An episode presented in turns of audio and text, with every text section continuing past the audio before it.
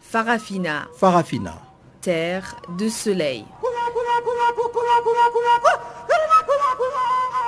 Farafina. Farafina. Un magazine d'infos africaine. Présentation Chanceline Lourarquois. Bonjour à tous et encore une fois merci de votre fidélité à cette nouvelle édition de Farafina, le magazine des actualités africaines sur Channel Africa. Catherine Maleka est à la technique et voici quelques titres de notre programme du jour. En République démocratique du Congo, Martin Fayoulou, le candidat de la coalition Lamouka, dénonce des entraves à sa campagne. Les collectifs centrafricains touchent pas à ma constitution, emboîtent les pas à l'opposition pour réclamer l'annulation de festivités du 1er décembre prochain. Huit organisations dont Amnesty International ont pointé du doigt la recrudescence des attaques au Cameroun.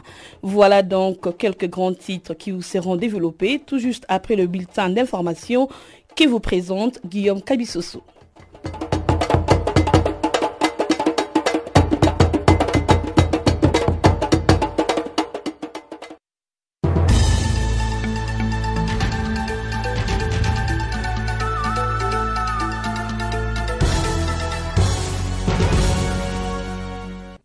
Merci Chanceline Louraquois, auditeur de Canal Afrique. Bonjour à tous. La justice sud-africaine a renvoyé au 20 mai 2019 la prochaine audience préliminaire au procès de l'ancien président Jacob Zuma, poursuivi pour corruption dans une affaire de vente d'armes vieille de près de 20 ans.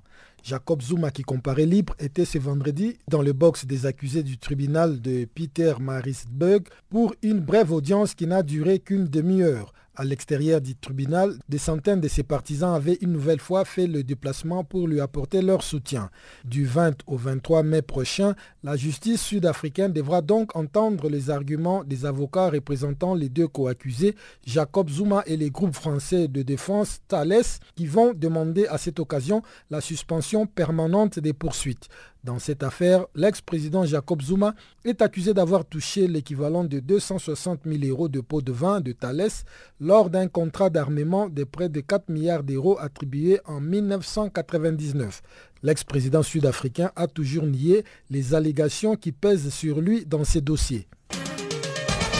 Un journaliste rwandais travaillant comme pigiste pour le service local de la BBC Radio a été arrêté pour possession d'explosifs et participation à un complot terroriste.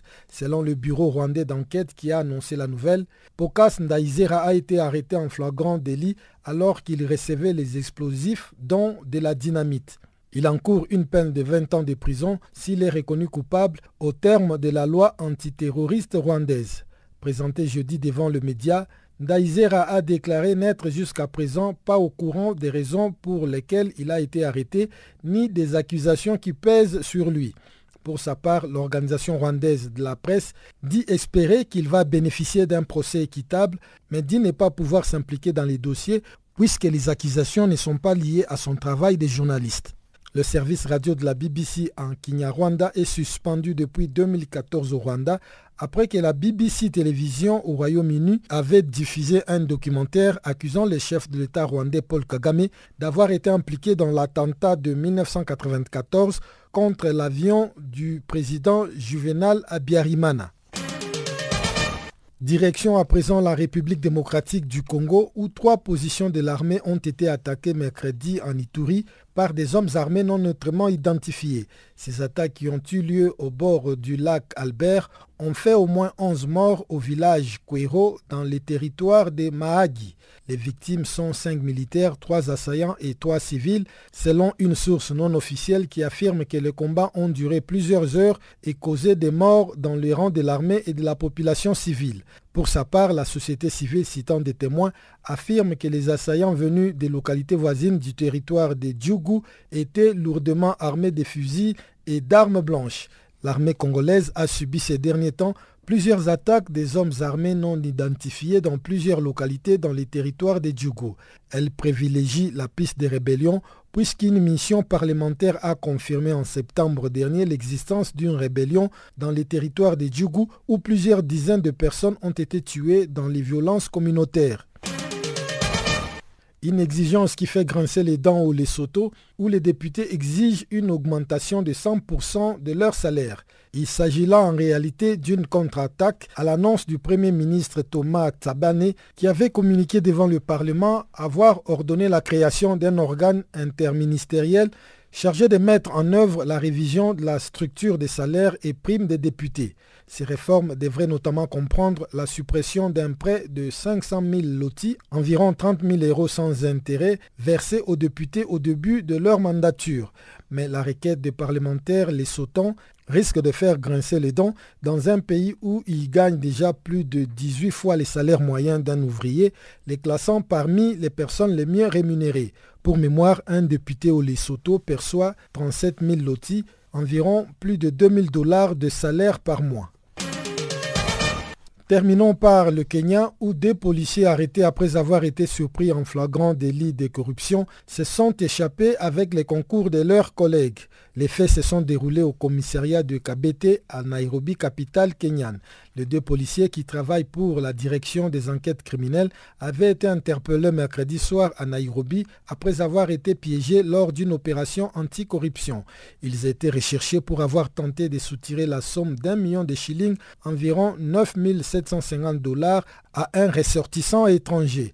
Mais leurs collègues opposés à leur arrestation ont tiré les coups de feu en l'air, effrayant les agents anticorruption qui les détenaient pour les libérer des forces, selon la Commission kenyane d'éthique et des luttes anticorruption.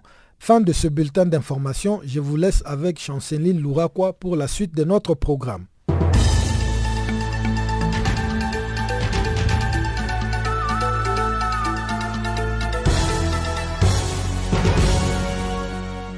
Africa, oh, yeah.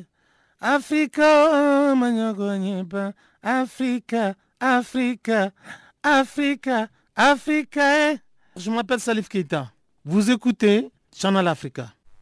Merci Guillaume Kabisoso. Bonjour, nous ouvrons ce magazine des actualités en République démocratique du Congo. L'équipe de Martin Fayoulou, candidat de la coalition Lamouka à la présidentielle, dénonce des entraves à sa campagne électorale. Pour Willy Linga, président de la coalition Lamouka en Afrique du Sud, les pouvoirs en place cherchent à tous les moyens à empêcher Fayoulou à battre campagne. On l'écoute. Euh, il s'est fait que le pouvoir en place ne veut pas, euh, il cherche euh, pratiquement par tout le moyen de pouvoir nous empêcher à battre campagne librement. Nous on dénonce ça parce que c'est quelque chose que on voyait déjà venir. Hein. D'abord il se disait que nous on n'avait pas, évidemment, Fayul, on n'avait pas de base. Il y a une forte base pratiquement qui est derrière nous et ça fait peur au régime en place. Vous dites que c'est quelque chose que vous avez vu venir, mais pourquoi vous n'avez pas empêché cela? Bel et bien, on a crié très fort. Hein. Premièrement, si vous voyez bien notre condition pour euh, participer aux élections, on, leur avait déjà dit qu'il y avait au moins plus ou moins plus de euh, plus près, de 10 millions de, lecteurs qui n'avaient pas d'empreinte digitale. Donc, euh, dans, le système, ça c'est un. Deuxièmement, la machine à voter, on, disait pratiquement au pouvoir en place en disant que non, la Constitution nous parle justement, il faut qu'il y ait le vote. notre vote, ça, devait être par bulletin de vote, pas machine à voter. Troisièmement, on leur a fait voir que non, euh, pour utiliser cette machine-là, ça prenait plus ou moins à certaines personnes 3, 4, 5, même 6 minutes. Alors qu'un euh, bulletin de vote, euh, ils savent, ils viennent, ils regardent, et puis ils cochent, et puis ils mettent, c'est tout. C'est un peu tout ça qu'on en parlait déjà. Ça fait un de deux. maintenant que nous, nous commençons à battre campagne, il y a des entraves. Par exemple, si on veut avoir un meeting, tu vois, c'est comme s'ils mettent des infiltrés, on essaie un peu de nous intimider. C'est un peu tout ça. Donc, vous n'êtes pas d'accord avec l'utilisation de la machine à voter, mais si euh, les gouvernements en place euh, maintiennent sa décision, qu'est-ce que vous allez faire? Évidemment, ça serait un problème, parce que la Constitution en soi ne, ne, part pas de la machine à voter. Et une des conditions, on leur a dit, nous allons aller aux élections aussi longtemps qu'on puisse revenir sur le bulletin de vote. Une des conditions qua non qu'on a posées, qu'est-ce qui se passe concrètement entre Martin Fayoulou et le ministre de, de Transport, José Makila en fait, c'est leur modus operandi, madame. Ils ont pratiquement fait la même chose avec euh, Moïse Katumbi quand, quand, quand, quand, il a atterri. Donc c'est pratiquement leur modus, modus operandi. Donc ils veulent à tout prix retarder et nous empêcher à battre campagne parce que leur candidat en soi n'a pas, n'a pas le, le pesant d'or que nous avons sur le terrain. Le ministre José Makila dit n'avoir euh, aucune idée du temps qu'il faudra pour répondre à la requête de Martin Fayoulou qui prévoit toujours de lancer sa campagne ce dimanche dans l'est de la RDC, euh, précisément à Beni, euh, Boutembo, puis Bounia. Vous pensez que c'est injuste son attitude? C'est pratiquement injuste. C'est injuste. Comment, comment un ministre de Transport qui est censé justement coordonner et, euh, mettre son, savoir-faire pour que nous puissions battre campagne librement, ils puissent nous dire que non, ils ne savent pas quand est-ce qu'ils pourront nous donner euh, les autorisations nécessaires pour que nous puissions atterrir. Alors que euh, la, campagne a déjà commencé, ils ne peuvent pas privilégier un candidat parce qu'il est du pouvoir et empêcher les autres de battre campagne librement. C'est injuste, madame. Et qu'est-ce que vous comptez faire alors? On a fait recours à à la déclaration. Évidemment, nous faisons pression. Nous avons toute une équipe maintenant qui est en train de converser avec le gouvernement et pouvoir rectifier ce genre d'injustice que nous sommes en train de subir. Parlons d'une autre opposante, euh, Marie-Josée Ifoku, la seule femme engagée dans la course présidentielle. Elle se plaint également d'un manque d'équité dans le traitement de 21 candidats et appelle la CENI et le président Joseph Kabila à corriger les tirs. Est-ce un manœuvre du gouvernement de vouloir tout contrôler? Effectivement, parce que comment voulez-vous pratiquement faire le blackout de tous les candidats, par exemple, bien que sur les, les, chaînes ou la chaîne nationale? C'est, euh, Là, il n'y a que, a que le, candidat du pouvoir qui, passe jour et nuit. Vous avez mentionné la RTNC. Donc, vous voulez dire que d'autres candidats euh, qui ne sont pas proches euh, du gouvernement n'ont pas le droit d'utiliser la chaîne nationale? C'est pratiquement difficile de passer à la chaîne nationale. C'est pratiquement difficile ou presque impossible. C'est presque pratiquement c'est pratiquement c'est une machine qui a été euh, euh, mise pour, pour euh, seulement supporter un, seul candidat, qui est Manuel Chadar. Les collectifs centrafricains touchent pas à ma constitution, emboîtent le pas à l'opposition pour réclamer l'annulation de festivités du 1er décembre prochain. Cette date marque le 60e anniversaire de la proclamation de la République centrafricaine. Dans un communiqué publié ce vendredi, le président de ces collectifs, Godfrey Luther Gondje, déclare que depuis les retours à légalité constitutionnelle, un fièvre drastique de barbarie sanglante a toujours caractérisé le quotidien du peuple centrafricain. Au micro de Pamela Kumba, Godfrey Luther Gondje propose une journée de deuil à la place de festivités pour marquer la fête de l'indépendance de son pays. Nous empêtrons d'opposition demandant l'annulation des festivités marquant la proclamation de la République centrafricaine et 60e anniversaire. Pour des raisons plus simples. Quand on parle d'une république, on parle d'une population, on parle d'un pouvoir, on parle notamment de la sécurité du peuple centrafricain. Au moment où notamment je suis en train de partager ce moment avec vous, rassurez-vous qu'il y a eu encore des centrafricains qui continuent à, à évader dans la nature.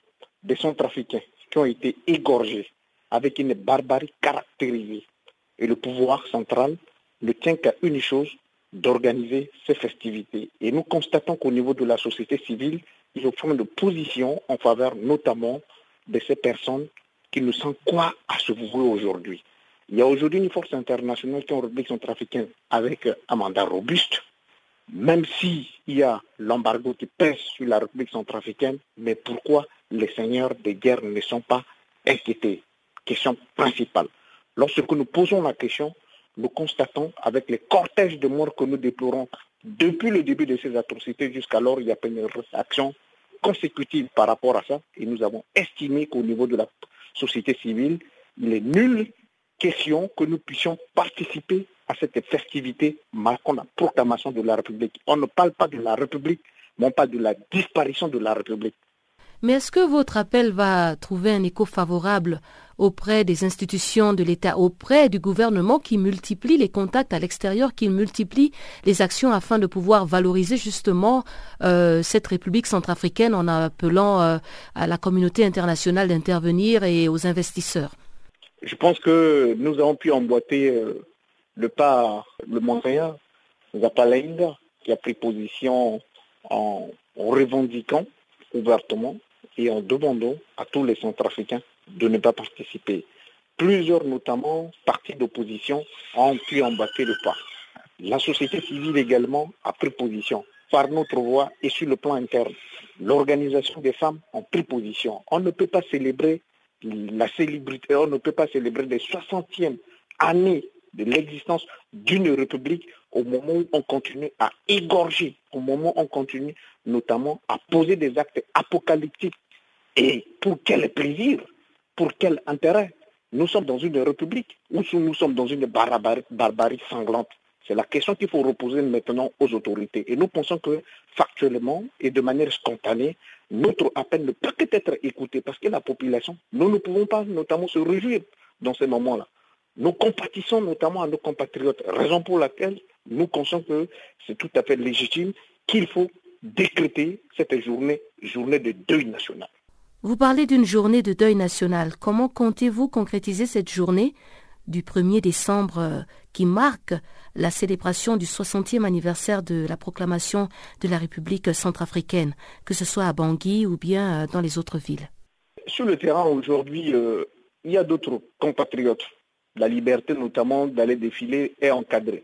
La liberté d'aller devenir encadrée constitutionnellement. Mais nous, de la société civile, nous avons lancé appel à ceux qui pensent que et qui estiment que la République n'existe plus. Il est question maintenant de s'abstenir, de démontrer une fois de plus devant la communauté nationale et internationale que le peuple centrafricain n'est pas un fonds de commerce, que l'insécurité qui est entretenu par des mains invisibles, arriver à un moment que nous arrêtons avec cette hémorragie. Car le peuple ne peut pas se constituer en bouclier. Le peuple ne peut pas continuer à se faire notamment étant comme faute de commerce. Il est temps que le pouvoir en place puisse prendre ses responsabilités. Dans le cas contraire, nous appellerons à la population de prendre leurs responsabilités, raison pour laquelle nous avons lancé un appel.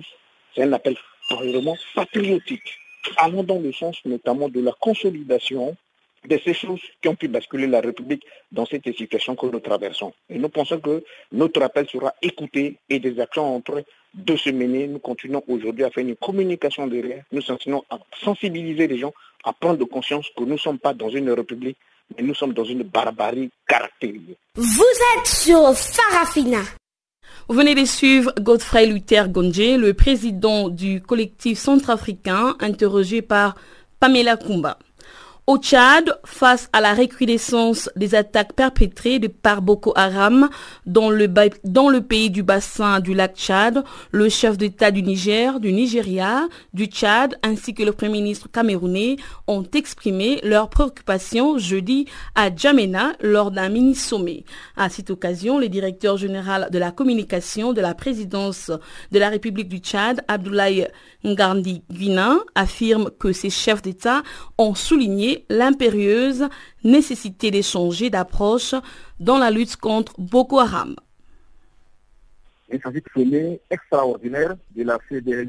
Qui est la commission du bassin du lac Tchad, qui est une organisation qui regroupe euh, quatre pays, à savoir euh, le Niger, le Nigeria, le Cameroun et bien entendu le Tchad. À ce sommet donc ont participé trois chefs d'État, le président du Niger, Mohamed Issoufou, le président du Nigeria, Mohamed Buhari, le président du Tchad bien entendu, qui est l'autre du sommet, et le premier ministre du Cameroun, Philippe Moyon. Voilà pour le format de ce mini-sommet. Quels sont les mécanismes mis en place par ces chefs d'État afin de lutter contre Boko Haram? Exactement, vous savez que ces derniers temps, on a assisté à une recrudescence des attaques euh, de la secte Boko Haram contre les différents pays de l'espace euh, CDLP Face donc à cette situation extrêmement dangereuse pour la paix, la sécurité et la stabilité sous-régionale, les chefs d'État et de gouvernement donc, de la CDLT ont pris donc la décision de changer d'approche contre Boko Haram. Il est donc question rendre beaucoup plus opérationnelle la force nationale mixte qui combat donc la secte dans la région. Il n'est plus question euh, de laisser du répit à ces terroristes qui équipent la région et qui sèment euh, la désolation et la mort. Euh, pour certains observateurs, cette rencontre est une initiative du Nigeria, euh, du président euh, Muhammadu Buhari. Pourquoi est-ce que cette rencontre n'a pas eu lieu au Nigeria, puisque c'est là où les groupes terroristes se multiplient très souvent? Pourquoi le Tchad? Mais il faut d'abord dire que si le président Mohamed Buhari a eu l'initiative du sommet, c'est qu'il est simplement le président en exercice de la CDLT. Le lieu de la tenue du sommet c'est une question qui relève du pouvoir discrétionnaire des chefs d'État. Eux seuls euh, savent où tenir euh, leur sommet. Bien entendu, que ce sommet se tienne en Djamena, à Abuja, à Yaoundé ou à Niamey, le lieu ne pose pas problème. La question fondamentale est donc c'est de la recherche de cette synergie d'action et de cette mutualisation des efforts pour combattre plus efficacement Boko Haram qui, euh, pose énormément de problèmes de eu égard aux attaques en répétition dans la région. Ces derniers jours, nous avons constaté que le bilan des attaques de Boko Haram est assez lourd. Au Niger, par exemple, 15 jeunes filles ont été enlevées en fin de la semaine dernière dans la région de Difa. Euh, puisque vous participez à cette rencontre, qu'est dit le chef de l'État du Niger, Issoufou Mamadou, à propos? Aujourd'hui, ce qui reste à faire, c'est rapidement de prendre les mesures fortes qui s'imposent, les actions énergiques pour combattre Boko Haram. Je crois que, comme les filles euh, qui étaient enlevées dans la région de, Chibok au Nigeria il y a quelques années. Évidemment, euh, les enlèvements ont eu lieu, les attaques ont été enregistrées. Maintenant, c'est la riposte. Et la riposte se fera de manière énergique. Puisque vous participez à ces sommets, euh, que vous êtes euh, le directeur euh, général de la communication de la présidence du Tchad, que dit le chef de l'État, Idriss Déby, en ce moment par rapport aux attaques de Boko Haram les chefs d'État de la, de ont parlé d'une seule et même voix. C'est changer d'approche dans la lutte contre Boko Haram. On s'est rendu compte qu'en dépit des actions déployées sur le terrain, les touristes n'ont pas perdu leur capacité de nuisance, comme le témoigne cette attaque à répétition en ces derniers jours. Aujourd'hui, c'est le message fort que les chefs d'État ont tenu à venir. Il est question d'engager donc des actions de grande envergure contre ce terrorisme. Et euh, c'est la stratégie sera développé par, euh, par, par militaire. Rendons-nous maintenant au Cameroun. Huit organisations dont Amnesty International ont pointé du doigt la recrudescence des attaques et de la répression à l'encontre des, défenseurs des droits humains et, et autres acteurs de la société civile. Dans un communiqué conjoint, ces organisations non gouvernementales déplorent le fait que depuis le début du processus électoral et du nouveau mandat du président Paul Biya, six journalistes ont été arrêtés, un activiste de la société civile porté disparu. Suivant Clément Boursin, responsable des programmes Afrique à la 4 France, Action de chrétiens pour l'abolition de la torture. Est interrogé par Guillaume Kabissoso. On est fortement préoccupé depuis le nouveau mandat du Paul Biya euh, d'une restriction de la liberté d'expression et effectivement c'est un signal très inquiétant pour nous. Alors nous avons pu euh, voir qu'au moins six journalistes ont été arbitrairement arrêtés dans le cadre de leur travail ces dernières semaines. Encore au moins deux sont détenus. Avant les élections, un défenseur des droits humains a été enlevé et porté disparu depuis le 6 août dernier. Et donc il nous semblait important de pouvoir avoir une voix commune pour euh, faire part de, de, nos préoccupations sur ce redoublement des restrictions de la liberté d'expression au Cameroun. Vous n'avez pas pu euh, pointer les causes de ces répressions qui ont poussé les gouvernements camerounais à se comporter de cette manière Bon, selon nous, euh, les autorités camerounaises euh, ont des difficultés à, résoudre le, conflit et la crise dans les régions anglophones. Euh, il y a un enlisement certain du conflit. On voit que les enlèvements perdurent, mais également les, les exécutions sommaires, arrestations et détentions arbitraires, et il y a des combats quotidiens dans, les régions anglophones, euh, notamment des, villages qui sont brûlés. Euh, on voit également que les autorités, pour l'instant, sont assez réticentes à accepter euh, la volonté d'un certain nombre de personnes dans la société civile d'aller vers un dialogue national inclusif. C'est notamment la proposition du cardinal Christian Toumi pour une conférence générale anglophone. Et euh, ce projet est reporté successivement parce que les autorités camerounaises bloquent ce projet. Or, il faut trouver une solution à la crise sécessionniste et le dialogue est, nécessaire. Et dans le même temps, on voit qu'un certain nombre de, journalistes et militants de la société civile qui, eux, euh, à travers leur liberté d'expression, soit documentent des violations des droits de l'homme dans ces régions, soit font état de, critiques à l'endroit des, autorités, ben on voit qu'ils ont de plus en plus de difficultés à, travailler en toute sécurité. Mais effectivement, ils sont harcelés euh, d'un point de vue judiciaire. Il y en a plusieurs qui ont des, procédures en, cours à leur encontre, et également certains qui ont été arrêtés. Euh, et Franklin Moa, qui est porté disparu depuis le 6 août dernier, et c'est très préoccupant parce qu'il y a une plainte qui a été déposée le 4 septembre dernier, et les autorités camerounaises gardent le silence sur cette affaire. Pour vous, la seule manière de sortir de cette crise est l'organisation d'un dialogue. Il n'y a pas autre chose qui puisse être fait pour un peu contrer cette situation de montée des violences euh, qui s'installe au Cameroun Face aux violences, il faut dans un premier temps les dénoncer, ces violences. il est important d'établir la vérité sur ce qui est commis. Il serait très important que les autorités camerounaises acceptent un dialogue sous couvert de l'Église euh, comme c'est proposé actuellement, qui puissent mettre à, la table, euh, pas des négociations, mais à la table au moins du dialogue, comprendre un peu les causes sous-jacentes de cette crise anglophone, mais également la crise plus générale dans le Cameroun, parce qu'il faut se rendre compte également, il y a un conflit dans l'extrême nord, il y a des problèmes aux frontières de la Centrafrique, il y a un problème politique général euh, au Cameroun. Donc il faudrait un dialogue national pour comprendre les causes du, mal-être actuellement et essayer de trouver des solutions communes. Euh, dans le même temps, il est important que la situation du Cameroun euh, intéresse également la communauté internationale tout ne doit pas être géré au niveau bilatéral. Il me semble important, et il nous semble important au niveau des associations, qu'il puisse avoir des débats au Conseil des droits de l'homme, au Parlement européen, voire au Conseil de sécurité, parce que la situation dans la région anglophone peut déborder largement dans le pays. Et donc il faut, il faut mettre un entrave aux, libertés publiques et, garantir en toutes circonstances euh, la protection des défenseurs des droits humains et des journalistes et qu'ils puissent travailler correctement. Et donc, dans, cette idée, il faut que le Haut Commissariat aux droits de l'homme euh, puisse avoir un accès au terrain, euh, ce qui n'est pas le cas malgré un certain nombre de demandes. Il faut se rendre compte que pour l'instant, les autorités camerounaises, au-delà de refuser tout dialogue national, refusent également euh, tout débat au niveau international et également refusent au, au Haut Commissariat aux droits de l'homme des Nations Unies un accès au territoire pour pouvoir enquêter sur les violations des droits de l'homme commises. La perspective africaine. C'était le responsable du programme Afrique à la 4 France, Clément Boursin, joint par Guillaume Kabissoussou. Au Gabon, l'un des principaux partis d'opposition, l'Union nationale, a été interdit de médias publics pour trois mois. Il est reproché à ces partis dirigés par Zachary Miboto de ne pas avoir répondu à deux convocations de la haute autorité de la communication. Jean-Gaspard Ntoutumaï, cadre du parti de l'Union nationale, souligne que la haute autorité des médias la haute autorité de la communication a pour mission de régler le média et non un parti politique.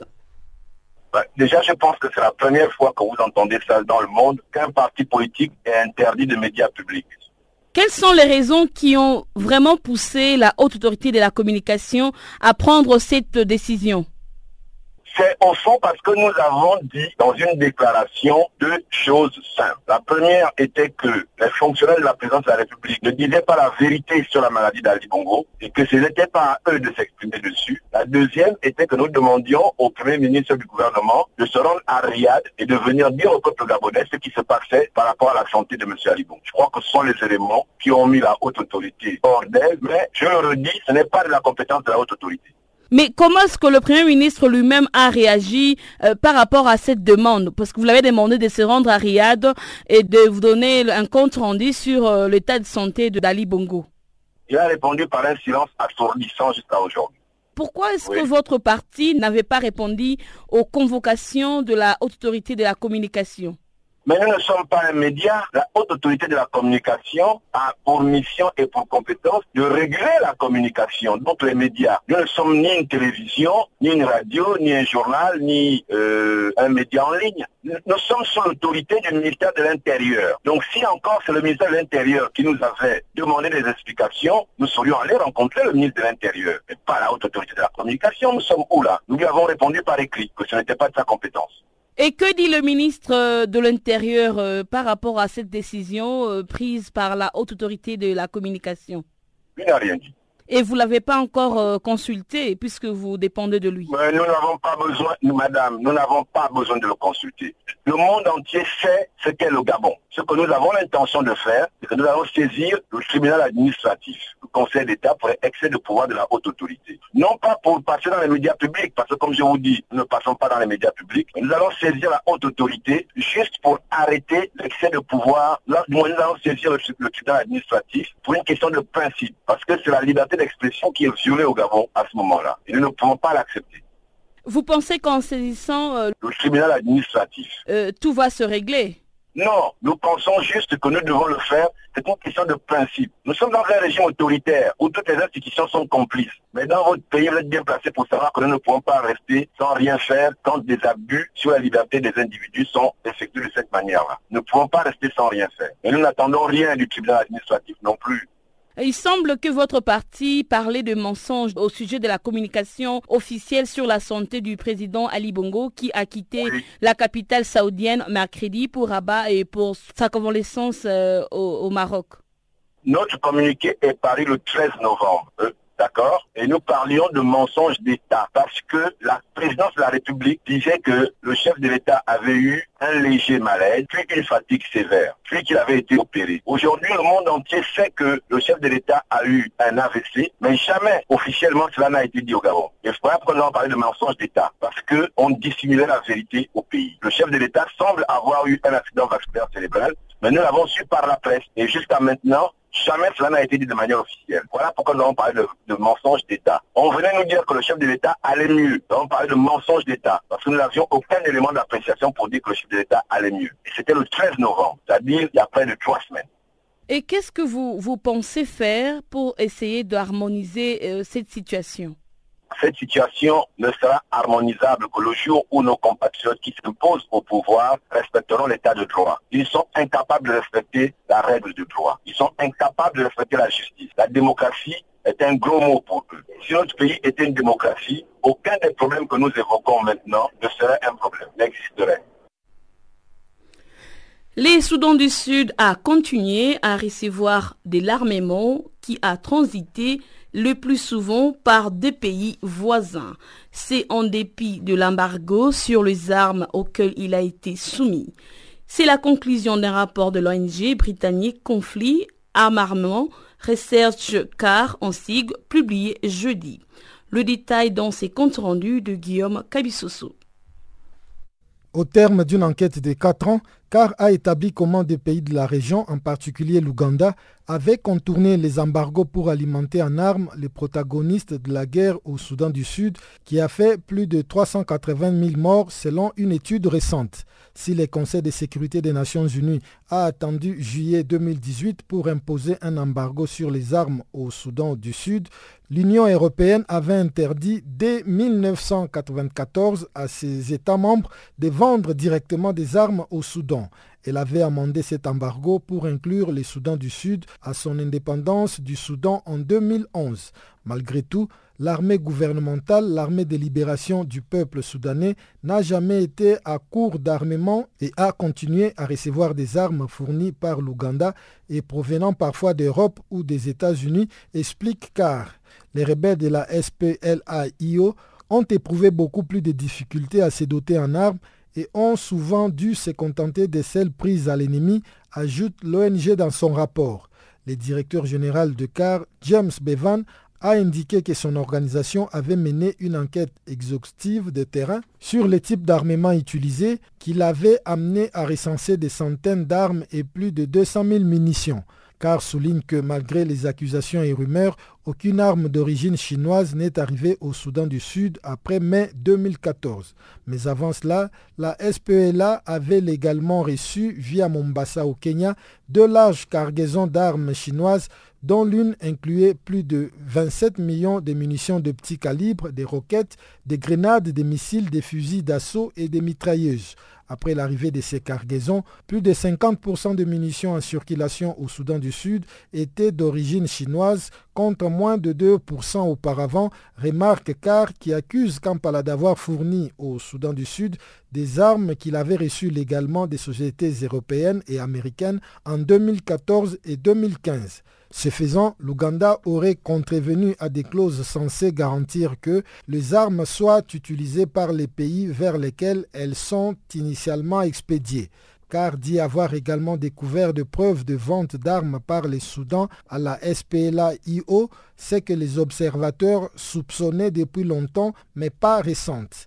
L'étude montre aussi combien les rebelles de l'ancien vice-président Riek Machar ont été isolés et ont eu du mal à se fournir en armes. À la place, les rebelles ont dû se contenter des armes prises à l'ennemi sur le lieu de combat. Guillaume Kabissoso pour Canal Afrique. Merci Guillaume Kabissoso. Suivons à présent le bulletin économique avec Pamela Kumba.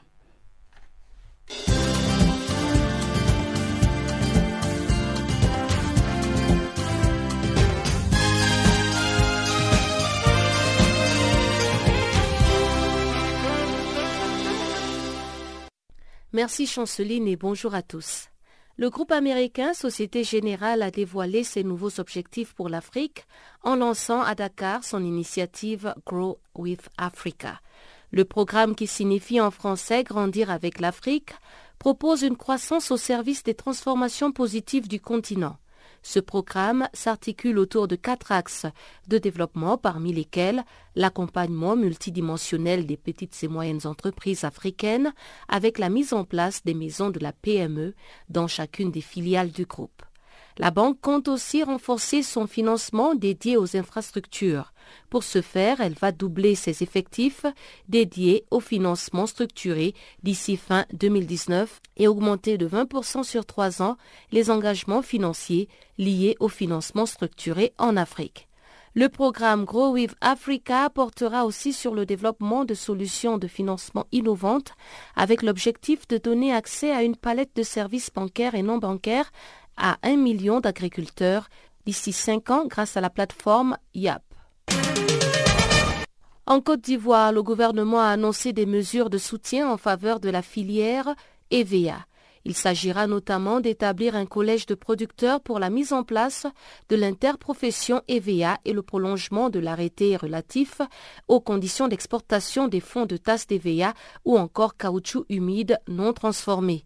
La dite réglementation accorde à tout opérateur de la filière une autorisation exceptionnelle d'exportation de fonds de tasse d'EVA entre le 15 mars et le 31 décembre courant. Le gouvernement ivoirien prévoit aussi un appui à l'accroissement par les opérateurs eux-mêmes de la capacité nationale d'usinage en vue d'absorber toute la production locale. Ce soutien de l'État ivoirien sera possible grâce à des conventions spécifiques d'investissement prenant en compte l'octroi de crédits d'impôt sur une période maximale de cinq ans. La filière EVA rassemble 165 000 planteurs et exploite 600 000 hectares. L'OIAC, l'Organisation interafricaine du café, a adopté la déclaration de Libreville sur la relance de la filière café. C'était à l'issue de ces assemblées annuelles tenues à Libreville, la capitale gabonaise, pendant toute la semaine écoulée, que l'organisation a statué sur d'importantes recommandations pour booster la filière café à travers une feuille de route baptisée Déclaration de Libreville. Cette déclaration, qui se résume en quatre points, vise non seulement la communauté internationale, mais aussi les États membres ainsi que le secrétariat général de l'OIAC. La déclaration sollicite la communauté internationale dans la participation à la recherche de solutions face à la baisse continue des prix et à l'impact du changement climatique sur la production de café, ce en vue de contribuer à l'amélioration des moyens de subsistance des producteurs de café. Puis s'adressant aux États membres, il s'agira de créer un environnement propice à des chaînes de valeur efficaces, à la création de la valeur ajoutée et à la consommation intérieure en tant que mesure d'atténuation de la volatilité des prix. L'OIAC, l'Organisation interafricaine du café, va aussi soutenir et promouvoir le commerce régional et continental du café sous les auspices de la zone de libre-échange continentale afin de stabiliser les prix et réduire les risques potentiels découlant de la baisse des prix internationaux pour les producteurs africains de café. Parlons de télécommunications à présent. En Afrique du Sud, la compagnie Liquid Telecom va déployer 1422 bornes Wi-Fi supplémentaires dans la province du Cap occidental. Liquid Telecom, la filiale sud-africaine du fournisseur panafricain de connectivité Internet, a annoncé la signature d'un accord de service avec le gouvernement de la province du Cap oriental. Cet accord porte sur l'amélioration de l'accès à Internet des populations dans cette partie du pays à travers le déploiement de 1422 bornes Wi-Fi supplémentaires, ce qui portera donc le nombre de ces équipements à 178 déployés dans les 12 municipalités de la province, soit un total de 1600.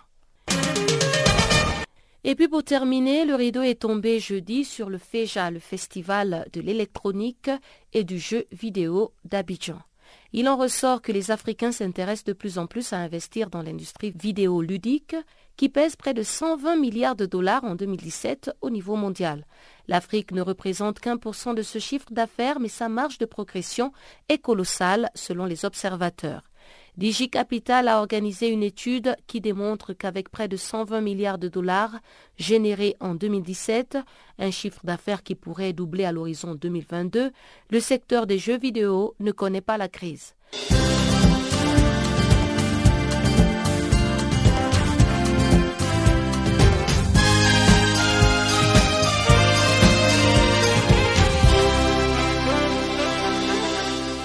La perspective africaine. Aujourd'hui, 30 novembre 2018, c'est la journée internationale de la liberté de la presse au Niger. L'on peut dire, risque de se tromper, que cette cinquième édition a relevé le défi de la mobilisation au regard de la participation de la presse nationale. Reportage depuis Niamey, notre correspondant Abdul Razak Idrissa. Pour beaucoup de professionnels des médias, l'exercice libre du journalisme a encore beaucoup de beaux jours devant lui, ce malgré l'existence d'un arsenal juridique et institutionnel favorable à cela. Cette journée, c'est vrai, euh, ces dernières années, il y a quelques avancées. Cette année 2018 particulièrement, on n'a pas beaucoup dénoté d'arrestations de journalistes. Mais cette année 2018 a été marquée par un autre fait, c'est la fermeture de certains médias par la Direction générale des impôts. Nous ne disons pas que les journalistes ne doivent pas payer les impôts, les journalistes ne doivent pas subir le même sort que les autres euh, citoyens sur le plan fiscal. Mais je dirais que cette euh, situation a handicapé beaucoup de médias au cours de cette année. Cette situation a fait que le public n'a pas eu droit à l'information comme il se doit. Donc euh, c'est pour cela que je, je le dis à l'entame de mes propos que cette liberté de la presse, euh, la question peut être euh, vraiment mitigée au Niger. Quand un journaliste aujourd'hui est mal rémunéré, quand un journaliste n'est pas dans les conditions de travail nécessaires, quand un journaliste aujourd'hui ne peut pas ou bien ne peut pas donner ses appréciations ou ses impressions comme ils le veulent, je pense pour moi que la liberté de la presse est loin d'être une liberté de la presse. Ça fait aujourd'hui la cinquième édition que nous célébrons la journée de la liberté de la presse au Niger. Mais quand on fait le feedback des années passées antérieures, je dirais qu'il y a eu tellement de journalistes qui ont été emprisonnés. Il y a eu tellement de journalistes également qui ont été tout simplement euh, extradés. Donc pour moi, la liberté de la presse, ça reste. Hein. C'est pas qu'il n'y a pas la liberté de la presse, mais il faut réunir les conditions. Et ces conditions, c'est quoi? C'est aller à une euh, signature de la convention collective. Seule aujourd'hui la signature de la convention collective nous met à l'abri et peut nous aider à faire exactement une liberté de la presse, une véritable liberté de la presse au Niger. Un avis que ne partage pas Maman Mamadou, responsable d'un organe de presse proche du régime en place. La liberté de presse existe au Niger. Ce que les journalistes doivent savoir aussi, mais quand vous défermez ou quand vous injuriez quelqu'un, il a le droit de venir porter plainte. Lui, le président de la République, a dit qu'il ne portera pas plainte. Ça fait son problème. Mais moi, si vous m'insultez ou vous m'égratignez, eh bien, j'ai le droit d'aller porter plainte. Moi, je crois, il ne faut pas se faire des illusions. C'est vrai, quand vous regardez les classements, nous avons été 29e, puis nous descendons, etc. C'est vrai, mais cette faute n'est pas seulement du pouvoir, c'est nous et le pouvoir. Nous, journalistes aussi, on a nos fautes. Des fois, nous racontons des choses qui ne sont du tout pas vraies. Et ça, ce n'est pas bon.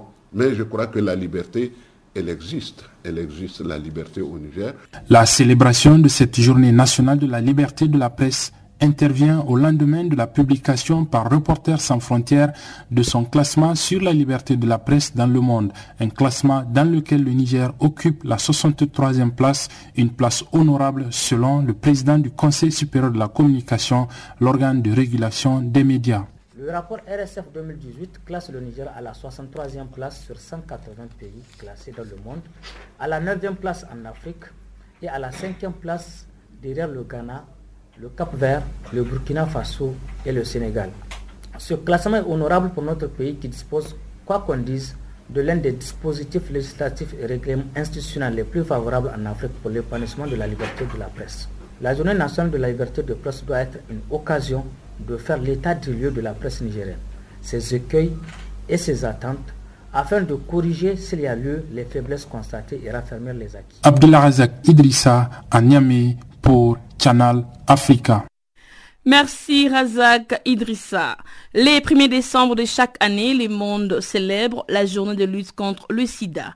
En République démocratique du Congo, plus de 500 000 personnes vivent avec ces fléaux et plus de 30 000 dans la seule province du Nord Kivu.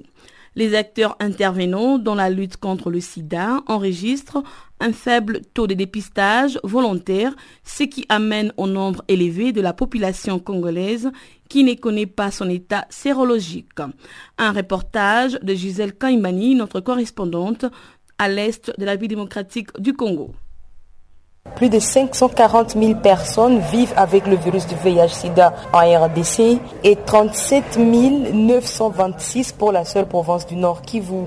Ces chiffres ont été donnés ce vendredi en marge de la commémoration de la journée dédiée au VIH-Sida célébrée le 1er décembre de chaque année. Le programme national et multisectoriel de lutte contre les sida PNMLS insiste sur le dépistage volontaire pour connaître son état sérologique. Oba Mungili est le secrétaire exécutif du PNMLS au Nord Kivu. Euh, on est en train de parler de la stratégie 90-90-90. C'est-à-dire 90% de la population doivent connaître leur statut sérologique. Alors, pour connaître les, statuts sérologiques, nous devons, nous, la population du Nord Kivu, nous devons nous dépister gratuitement et volontairement. Demain déjà, nous allons installer, n'est-ce pas, euh, des tentes autour de l'esplanade des l'IEC pour le dépistage euh, volontaire à grande échelle. Alors le deuxième 90, c'est-à-dire toutes les personnes, n'est-ce pas, qui auront euh, la charge qui auront les tests, n'est-ce pas, VH positifs, ils vont être correctement pris en charge par rapport aux médicaments ARV. Et après six mois de prise en charge correcte de ces médicaments, les 90% là, de ceux qui avaient pris les médicaments doivent avoir une charge virale supprimée. C'est-à-dire le virus, quand on va au test de détermailles, on ne va plus le voir. Mais le virus est là. Dans la province du Nord Kivu, plusieurs facteurs favorisent la contamination au VIH-Sida, dont l'insécurité, a dit Levi Chizou, responsable de l'ONU-Sida à l'est de la RDC. Pour les jeunes et les adolescents, vous savez, c'est un âge euh, très critique où euh, les enfants, qui étaient encore enfants, ils sont en train de d'atteindre un âge euh, qui fait qu'ils sont curieux, ils doivent découvrir beaucoup de choses, dont la sexualité. Et si cela n'est pas encadré, c'est ce qui fait souvent qu'il y a beaucoup de dérapages. Ces jeunes gens euh, se lancent dans des comportements à risque qui peuvent qui peut être fatal pour eux. Ils arrivent à s'infecter. Mais à part ça aussi, comme vous le savez, si nous prenons le contexte particulier de notre pays, la RDC, il y a des guerres. Vous savez aussi que pendant les périodes de guerre, avec les déplacements et autres, ça augmente le risque d'infection aussi chez les jeunes les adolescents. Nous avons également euh, les violences sexuelles euh, qui font que euh, avec cela, il y a beaucoup de jeunes et des adolescents qui sont aussi infectés. Les us et coutumes également. Vous savez, dans notre pays, malgré qu'il y a la loi qui a été votée, promulguée contre les violences sexuelles, les droits des enfants et autres, nous sommes en train de, euh, de constater malheureusement qu'il y a des contrées, même ici dans cette ville de Goma, où vous trouvez des adolescentes qui sont mariées ou qui vivent en couple avec des personnes adultes. Au cours du dernier trimestre, 74 personnes sont décédées des suites de ces virus à Goma et pour les services intervenant dans la lutte contre les sida, moins de la moitié de la population congolaise connaît son état sérologique. Depuis Goma, Gisèle Kaimbani pour Canal Afrique. Merci Gisèle Kaimbani. Pour ceux qui viennent de nous se rejoindre à nous, je rappelle que vous êtes à l'écoute de Farafina, les magazines des actualités africaines en langue française sur Channel Africa. Pamela Kumba vient encore de faire son entrée dans ses studios pour nous présenter la page des sports.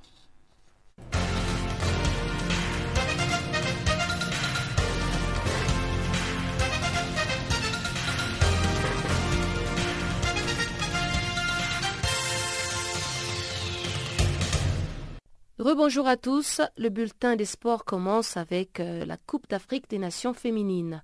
Le Cameroun joue actuellement son match de classement contre le Mali, c'était prévu à 16h GMT. Quelques heures avant la rencontre, le sélectionneur camerounais Joseph Brian Ndoko s'est adressé à la presse en disant que son équipe était venue au Ghana avec la ferme intention de jouer une troisième finale d'affilée et cette fois de la gagner. Mais hélas, ils ont échoué. Brian Doko a déclaré que son équipe a eu beaucoup de mal à digérer l'échec contre le Nigeria.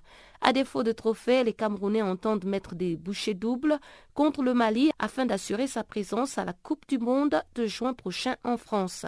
Le sélectionneur malien Mohamed Saloum Hussein, quant à lui, table aussi sur cette troisième place, synonyme de Coupe du Monde.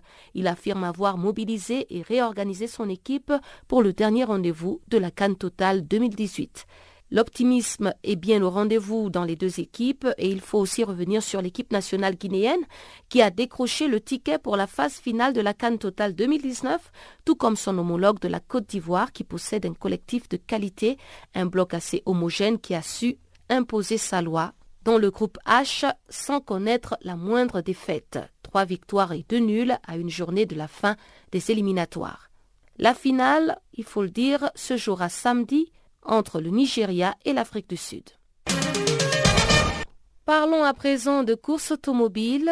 Marrakech, la ville ocre, va abriter la seconde manche de la Formule I le 12 janvier 2019. C'est au circuit automobile international Moulay El Hassan que les pilotes de la Formule I vont s'exprimer. La prochaine saison 2018-2019 présentera 11 écuries, parmi lesquelles Jaguar, Nissan ou encore Porsche. Dans le compte des nouveautés, c'est l'arrivée d'une toute nouvelle monoplace, la Gen 2, qui a été présentée lors du dernier salon de Genève, qui sera accueillie. Une autre grande nouveauté de la saison 2019 est le mode attaque qui permet à chaque pilote de se procurer une puissance supplémentaire. Ainsi, les pilotes devront armer leur voiture, quitter la ligne de course et traverser la zone d'activation.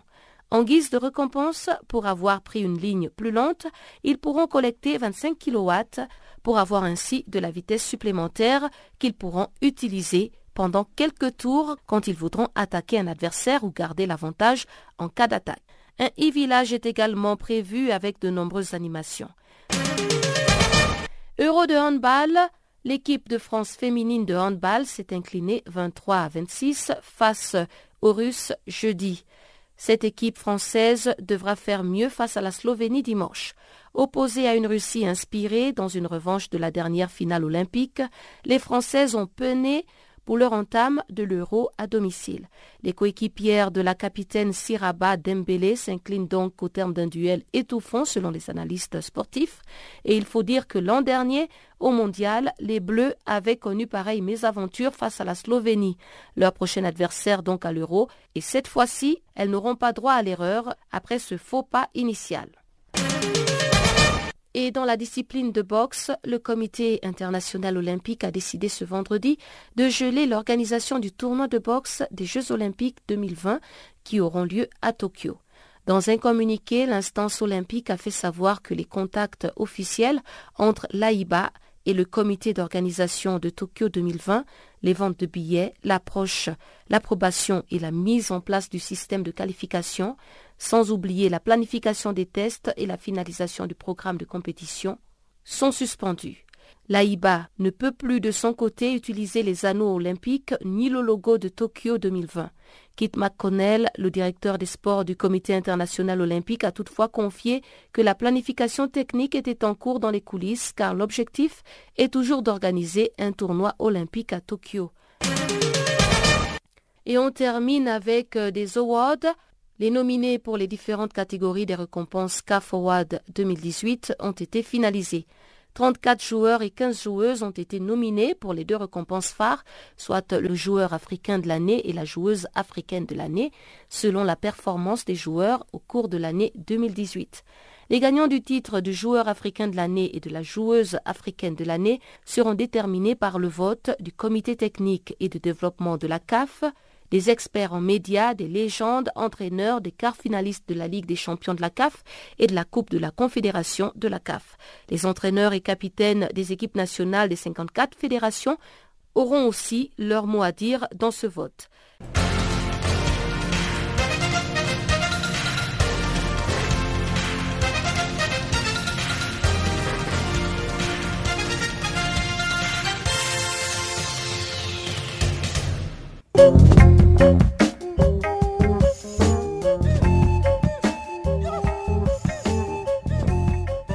Merci de nous avoir suivis. Un remerciement particulier à nos auditeurs qui nous écoutent depuis Libreville, au Gabon. Restez connectés sur notre page Facebook, Channel Africa 1, et faites-nous des tweets à French Farafina 1. Merci et bon week-end.